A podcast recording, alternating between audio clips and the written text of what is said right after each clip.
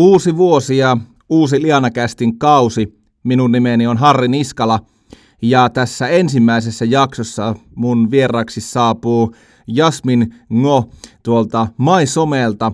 Hänen kanssaan puhutaan sosiaalisen median markkinoinnista, mutta Jasmin on ennen kaikkea tuolta TikTok-maailmasta tuttu, joten puhutaan hyvä tovi TikTok-mainostamisesta ja markkinoinnista, että kenelle se sopii ja mitä siellä on hyvä ottaa huomioon. Ja paljon muuta asiaa TikTokista, siis markkinointi- ja mainoskanavana, joten laitetaan tunnari sisään ja otetaan Jasmin mukaan lähetykseen. Liana Cast. Wow.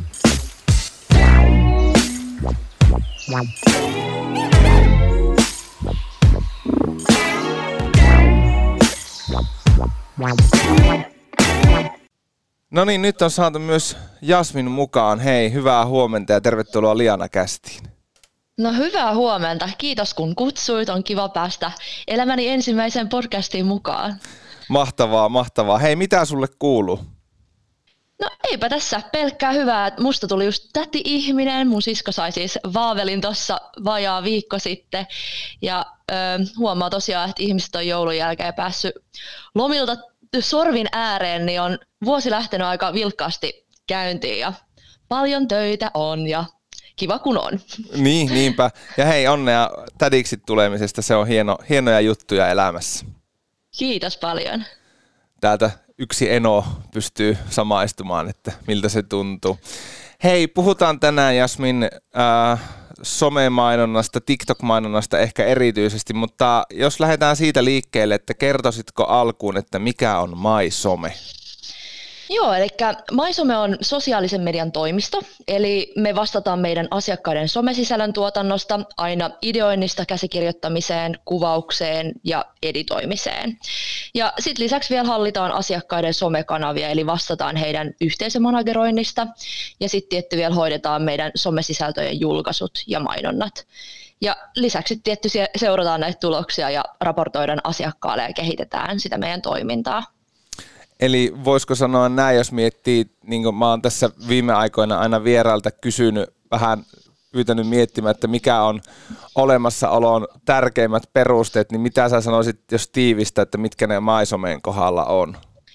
No maisomen No MySome on siis niinku olemassa sen takia, että somemarkkinointia tehdään usein aika perinteisen markkinoinnin tavoin, aika kankeasti ja raskain prosessein viilataan aina jokaista sekuntia ja liikettä, niin me halutaan tehdä sisällöntuotannosta ja siitä sometekemisestä ketterämpää ja kustannustehokkaampaa. Mä vähän kävin lukemassa myös, että miten sä oot päässyt, päätynyt nykyiseen paikkaan, eli mä oon meille social media specialistiksi, mutta haluaisitko sä jakaa sen tarina? Se on nimittäin taas näitä, että Never Stop, Never Stop Dreaming-osastoa. Joo, no mä voin kertoa.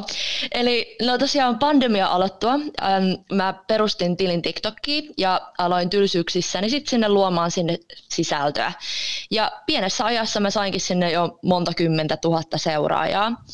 Ja sitten tämä Maisomen toimitusjohtaja Jenni Kynnös oli sitten bongannut näitä mun TikTok-videoita ja laittoi mulle sitten linkkarissa viestiä viime vuoden keväänä jo, että tykkää just mun sisällöistä ja kysyä, että olisiko mä kiinnostunut tekemään mahdollisesti tätä päivätyökseni, eli TikTokia päivätyökseni.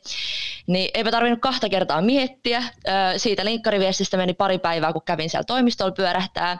Ja siellä ollessa Jenni sitten sanoi, että mä saan sen paikan, jos mä haluan. Niin mä menin sitten saman tien kotiin, irtisanouduin mun silloisesta työstä. Mä olin siis kansaneläkelaitoksella ratkaisuasiantuntijana. Ja kaksi viikkoa myöhemmin mä sitten aloitin tuolla Maisomella. Eli tuossa nyt toukokuun, viime vuoden toukokuun alussa. Joko sä alat pikkuhiljaa ymmärtää, että mitä sä saat tehdä työksessä? Joko sulle on niin kuin valjennut tämä nykyinen homma? No on se, joo. Ja tota, on siis ollut tosi siistiä. Mähän tein sitä jo ennen kuin mä aloitin tuolla, niin ihan oma, omalle kanavalle siis Joo. periaatteessa kaupallisella, kaupallisella sisällöllä. Mutta tota, noin, onhan tämä nyt ihan eri asia, että pääsee niinku yrity, yritykselle luomaan sitä sisältöä. Mutta tota noin, on tämä kyllä siistiä, että pääsee niinku tekemään tällaista omaa NS-harrastusta työnä. Joo, pystyn, pystyn paljolti samaistumaan. Ei ihan vastaavat tie itsellä, mutta harrastuksen kautta aika pitkälti tämä omakin rooli nykyään on, on sitten löytynyt ja tämän työpaikan saanut, että sillä lailla varmasti ollaan molemmat voidaan sanoa, että aika onnekkaita työelämässä oltu kyllä. viime aikoina. On, on kyllä mahtavaa.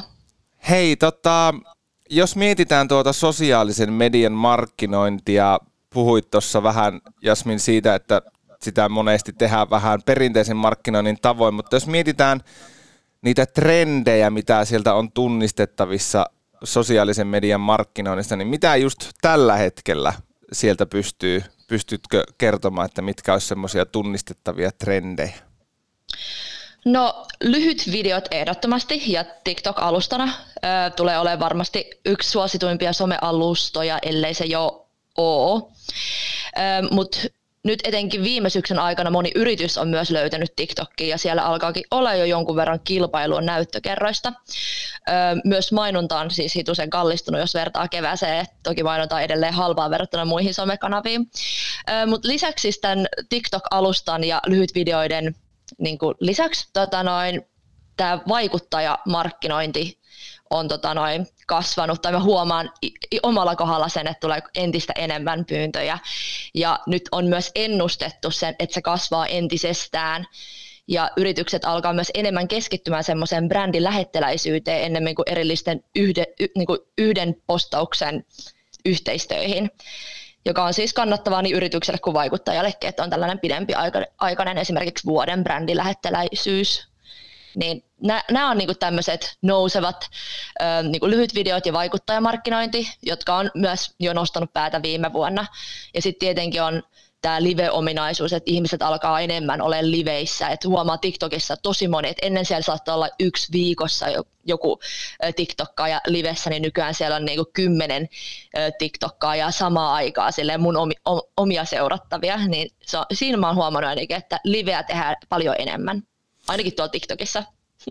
Joo, se on, on itsekin huomannut sen, että niitä livejä, livejä tosiaan alkaa tulemaan. No miten jos miettii niin kun ihan tästä nyt aina itsekin silloin tällöin puhuu ihmisten kanssa, että organisaatio saattaa miettiä, että no sopiiko se some meille ylipäätään mainoskanavana. Minkälaisille organisaatioille se some niin kuin sopii? Voiko sinne mennä ihan mikä, mikä tuota organisaatio vaan kokeileen siipiään? No todellakin siis, mä sanon, että kaikille, että mun mielestä jokaisen yrityksen tulee löytyä somesta, oli se sitten pienyritys tai iso organisaatio. Et, ö, yritykset on somessa paljon helpommin lähestyttäviä ja tietynlaisella sisällöllä saatetaan vähentää esimerkiksi sitä, että ihmiset joutuisi jonottaa asiakaspalveluun kysyäkseen jotain X-asiaa, johon ne voisivat saada sieltä somesta helposti ja nopeasti vastauksen. Lisäksi somen mainoskanava on huomattavasti paljon edullisempi kuin esimerkiksi nämä perinteisemmät mediat. Et parasta on, että somessa pystyy hyvin kohdentamaan ne mainokset just niille oikeille ihmisille, jotka halutaan oikeasti tavoittaa. Myös mainonnan seuraaminen on helppo eri analytiikka työkalujen avulla ja näin ollen pystyy sitten tekemään korjausliikkeitä tarvittaessa. Et mä en näe niinku yhtään syytä, että miksi some ei olisi kannattava niinku organisaatioille tai kenellekään. Tai siis mun mielestä se on niinku ihan pakollinen. Mm. Niin, kyllähän jos miettii vaikka Instagramia mainoskanavana, niin kyllä itse niin kuin mielellään, tai itselle joku yritys saattaa tulla paljon tutummaksi, jos heillä on vaikka niin kuin storin puolella jotakin mainoksia tai lyhyt videoita. Että niin kuin niin, kyllä. On, on kyllä siitä samaa mieltä, että ei kun sinne vaan kaikki kokeilemaan. Ja mulla on ainakin itse se, että mä aina yritän katsoa sieltä, mä menen johonkin Instagramiin, että jos mä löydän jonkun kivan yrityksen tai organisaation, niin mä menen niiden Instagramiin katsoa sieltä että esimerkiksi jotain ö, ajankohtaisia asioita tai aukioloaikoja tai jotain muuta tällaista. Että sit jos ei löydy sometilejä yrityksille, niin sitten mä oon vähän silleen, että onko tämä edes yritys. Mm. Mä voin kertoa tähän väliin, jos, jos sopii, niin pienen, pienen tarinan, mutta siis olin tuossa viemässä autoa huoltoon, tämmöinen asennustyö, ja sitten valitsin tämän autoliikkeen tämmöisen nettipalvelun kautta, mutta sitten kun ää, huomasinkin, että hei, et hetkin, nämähän ei ole oikein Facebookissa eikä oikein Instagramissa, missä tosi paljon nykyään myös autohuoltoliikkeitä alkaa olemaan, niin tuli semmoinen olo, että tämä on varmaan aika semmoinen perinteinen paikka, että tämä vähän semmoinen juro asiakaspalvelu ja näin. Niin niin näin oli, että niin sitten taas, jos olisi ollut somessa, niin mulla olisi voinut tulla sitten eri mielikuva jo etukäteen, että hyvä, etten perunut niin sen perusteella, kun mä en löytänyt. Mä olin, halusin katsoa somesta, että löytyisikö mitään, että minkälaiset tilat heillä on tai näin.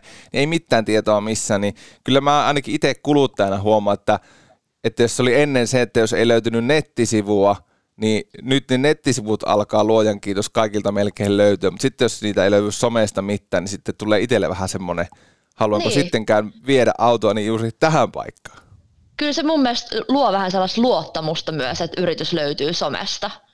Niin, että onko jotakin salattavaa, kun niin. ei, ei ole vaikka Instassa tai edes Facebookissa. Joo, että kyllä mulle tulee vähän sellainen, että okei, tämä on vähän sketchy, että en mene. Niin mm. Niin kyllä mä sitten mieluummin löydä, tai etin sellaisen, mikä löytyy sitten somesta. Kyllä. Se on muuten ihan hauska ajatus, kun ennen puhuttiin, että jos ei ole nettisivuja, niin ei ole olemassa. Mutta nyt jos sä et ole somessa, niin onko olemassa? Että näin tämä niin. keskustelu muuttuu. muuttuu. Kyllä. Kyllä. Ja siitäkään ei ole ihan hirveän monta vuotta, kun puhuttiin vielä, että jos sulla on nettisivu, niin onko se olemassa. Että tässä taas tämä muutoksen nopeus tulee. Jep, ja siis sekä ei vaadi paljon, että perustaa ylipäätänsä ne kanavat ja lä- lämäsee sinne vaikka edes muutaman kuvan tai jotain. Että et se ei hi- ihan hirveästi vaadi. Tietenkin sitten sellainen, niin kuin, että päivittäin luotaisi sisältöä, niin se tietenkin vaatii jo aika paljon, että sen pitäisi palkkaa sitten varmasti joku, joku ö, henkilö tai sitten just ulkoistaa se jollekin sometoimistolle, mm. mutta sille, että edes loisi sen profiilin, että se on ylipäätänsä olemassa, niin sitten ihmiset on silleen, että okei, että tämä on ihan legit firma, että voin viedä autoni sinne niin. korjaukseen. Ainakin ne yrittää näkyä. Niin, kyllä. No hei, sanoit, että ihan kaikille sopii some, mutta miten siellä sitten jos haluaa oikeasti erottua, kun tuntuu, että se sisältö on, sitä vähän kopioidaan toisilta, toki sekin on ihan ok, mutta miten siellä voisi Jasmin erottua siellä somessa? No olemalla rohkea. Et jos suomalaisilta kysytään, millä yrityksellä tai organisaatiolla on paras somepresenssi, niin varmasti moni vastaa, että verohallinnolla. Et verohallinto tekee just todella rohkeita, nokkelaa ja hauskaa sisältöä. Ja siis meillekin aina siis tulee moni yritys sanomaan, että me, me, halutaan olla kuin verohallinto. Mutta sitten loppu, lopulta, kun pitää niitä päätöksiä tehdä siitä rohkeudesta, niin sitten sit ehkä jänistetäänkin. Et, tota noin, et ihmiset tai yritykset ei uskallakaan olla sit rohkeita, että pelätään vähän semmoista paskamyrskyä sit lopulta, että ehkä tämä niinku loukkaakin. Et verohallinto osaa silleen hyvin sillä rajalla tehdä, että se on oikeasti vielä hauskaa ja ihmiset tajuu, että se on niin, kuin niin överisti tehty periaatteessa, mutta sitten se ei kummiskaan loukkaa ketään. Niin, tai mä ainakin näen sen silleen, että ne on tosi hyvin onnistunut tässä. Ja, mutta sitten tietenkin jokaisen yrityksen ja ihmisen pitää löytää se oma semmoinen punainen lanka ja tapa tehdä. Et, ö, sisältöä tehdessä someen tulee aina miettiä, että kenet halutaan tavoittaa ja mitä halutaan sisällön näkijälle antaa. Että onko se sitten inspiraatiota, huumoria, informaatiota, ajatuksia, vinkkejä vai onko se sitten jotain muuta. Et, et näitä asioita pitää miettiä, eikä kaikille sit sovi semmoinen esimerkiksi verohallinnon ö, luoma materiaali. Että sitten pitää niinku keksi joku saman tyy- tai niin kuin ei saman tyylinenkään, mutta semmoinen niin kuin joukosta erottuva tekijä. Mutta mä, mä, mä, uskon, että se on se rohkeus, joka, on niin kuin, joka vetoaa nyt tänä päivinä ihmisiä. Että et semmoiset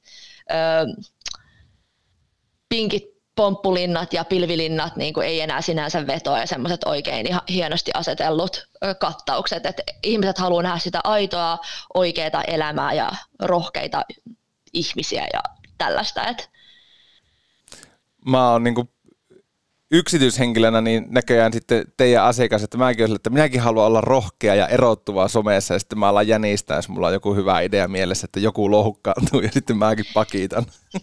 että voi se kuvitella... nykyään oikeasti hankala, koska nykyään kaikesta loukkaannutaan. Ihan sama mitä tekee tai kuka tekee, joku lahjoittaa jollekin rahaa, niin siitä aina tehdään sit iso, iso numero, että nyt sä haluat vaan näkyvyyttä, kun sä annat tai teet tätä hyvää. Et sinänsä niin kuin mä ymmärrän sen, että ihmiset vähän pelkääkin nykyään postata someen, koska nykyään ihan kaikesta loukkaannutaan ja suututaan. Niin, itse seitsemällä saada seuraajalla, jos miettii, että jos joku suuttuu tai loukkaantuu, että puhumattakaan sitten, jos olisi kymmeniä tuhansia seuraajia, niin en mä uskaltaisi laittaa mitään enää sinne. hei, rohkeus on varmasti yksi somemainonnan erityispiirre, mutta mitä muuta semmoisia? Onko se just semmoinen, että ei suunnitella niin loppuun asti vai mitä nostasit niin kuin erityispiirteitä somemainonnasta? No siis, öm, no mitä mä äskenkin sanoin, niin mm. somemainos tulisi aina olla mietittynä, että mitä sillä sisällöllä halutaan saavuttaa. Että et onko se sitten tai pitää laittaa tavoitteet ylös, että onko se, että halutaan lisää seuraajia, mahdollisimman paljon näkyvyyttä, trafiikkia nettisivuille, tunnettuuden lisäämistä vai onko se jotain muuta. Et, sen, sen, niin kuin sen pohjalta tulisi miettiä, että millainen sisältö sit siihen vaaditaan ja sitten tietenkin miettiä alustalle sopiva toteutus. Esimerkiksi Instagramiin tarkoitettu julkaisu ei todennäköisesti toimi TikTokissa ja päinvastoin. Ja mainonta somessa on parhaimmillaan sellaista, jota ei heti edes tajuu mainokseksi, kun sen sisällön katsoo. TikTokissa on tällainen slogan, että tehdään TikTokkeja, ei mainoksia. Niin tota, mä sanoisin, mä en tiedä oli, oliko tämä vastaus sun kysymykseen, mutta tietenkin, että miettii just sen, että kenelle, kenelle tehdään, mitä halutaan tavoittaa tai mikä se lopputulema on ja sitten niiden pohjalta alkaa luomaan sitä somesisältöä ja strategiaa. Se oli juurikin se, mitä hain kysymykseen vastausta,